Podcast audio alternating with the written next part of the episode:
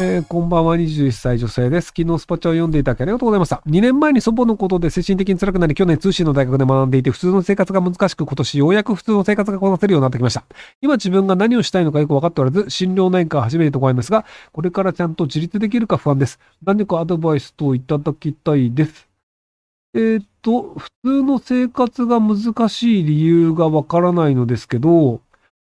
多分大学で学んでいる状態で働くようになると生活費がどうこうであれば、さっさと心療内科行って働けないっていうのもらって生活保護もらっちゃえばいいんじゃないですかね。生活保護一回取ると、あの、永遠に働かなくてもお金がもろい続けられるという、あの、ものすごい大きな権利なんですよね。あの、世の中の、だいたいあの、8割以上の人って、あの、労働をしてお金をもらって、で、こうなんか家賃払ったりとか食費を払ったりっていう、あの、ひたすらこう働き続け、しかも働いているうちの何パーセントかは社会保険料とか税金とかで取られていくんですよ。で、ところがどっこい、あの、貴族という、貴族とか王族という、あの、まあ、地位の方々が昔からあのヨーロッパとかにいらっしゃって、農民とか労働者が働いて税金を納めて、その納められた税金で暮らすっていう人たちがいたんですよね。で、生活保護の人たちって、労働者が働いたものを毎月毎月何もしなくてももらえて、で、そのお金で家賃を払って美味しくご飯を食べられるって、そういう権利なので、ただの上級社会に入れるカードを持ってるって考えると、すごいいい条件だと思うので、なので、あの、上級社会に入って、で、たまに働きたい時だけ働いてみるといいんじゃないかなと思いますけど。ああ、だからまあ僕別に生活保護、あの、取らなくても生活できるんですけど、なんか何も仕事うまくいかなかったら確実に生活保護取ってるタイプですよ。えー、ひろゆきさんこんばんは。軽度の発達障害で23歳で障害年金を申請しようと思ってるんですが、自分で申請するか、社労士さんにお願いするか、どちらがいいと思いますか？ご意見お願いします。えっと、自分でできるんだったらお金もかかんないので、自分でやった方がいいんじゃないかなと思うんですけど、あの、まあ、裁判でもそうなんですけど、実はその、あの、役所の窓口の人って、あの、自分でやろうとすると、いろいろ教えてくれるんですよね。あの、会社を作るときに、えっ、ー、と、その中、ね、法務局っていうところに書類を出して会社を作るんですけど、割とあの、行政書士っていう人に10万円ぐらい頼む人多いんですけど、で、あれも会社作りたいんですよって言って、なんかネットに落ちてる、そのなんかワードのテンプレートみたいにいろいろ書いて、で、行くと、あの、これ足りないっすよとか、こういうの必要ですよとかっていうの結構、あの、山、窓口の人って教えてくれるので、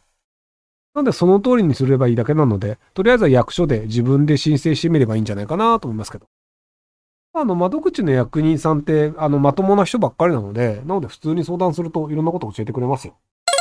えー、ルックさん、こんばんは。アドバイスください。現在、育休中で数ヶ月後には復職します。初めての子供なので、復職後のこの急病で休むことが出てきそうで不安です。状態 PMO 的な業務を二人体制でやってました。育休中は私の代理がいましたが、復職後はその人はおらず、二人体制のままです。なるべく迷惑をかけたくなく、情報共有は密にしておこうと思うんですが、相手の負担を減らすために他にできること等を教えてください。仲良くしてください。で、あの、何らかしらの子供が何かあった時に自分が代理をしなきゃいけないというので頼みやすくするように、あの、その人の仕事の負担を自分が負うっていうのを意識的にやってみてください。はその、今時間があるからこれじゃああなたの分やっとくから先帰っていいよみたいなので、ちょっとずつ恩を売るっていうのを、あの余裕になる時にやっとくと、本当にやばい時に本当にごめんって言うと、まあいつもお世話になってるから全然いいよみたいな感じで、貸し借りの、その借りを作るのが良くないと考えるのではなく、貸しを作るっていうのをやってください。貸しをバンバン作ってると、あの、仮をこう、返してもらうときも、別にまあ、いっぱい貸しがあるから、まあいいかってなるし、で、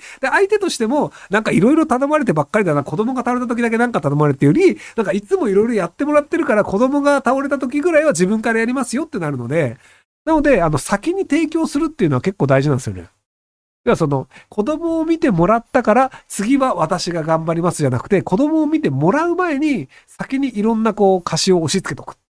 方が、あの、割と人間って、こう、動きやすかったりするんじゃないかなと思いますけど。えー、クラウドワークスで動画制作に興味がある人に Zoom でインタビューを受けたのですが、2回目から学校の説明などをしてきて、スクールの営業をしてきたのですが、そのような変な営業って盛り込んでるでしょうか？はい、盛り込んでると思うので、クラウドワークスに通報してください。結局、あの、仕事を売るんじゃなくて営業で使ってるこういうひどいやついるよって言うと、多分アカウント止めてもらえると思うので。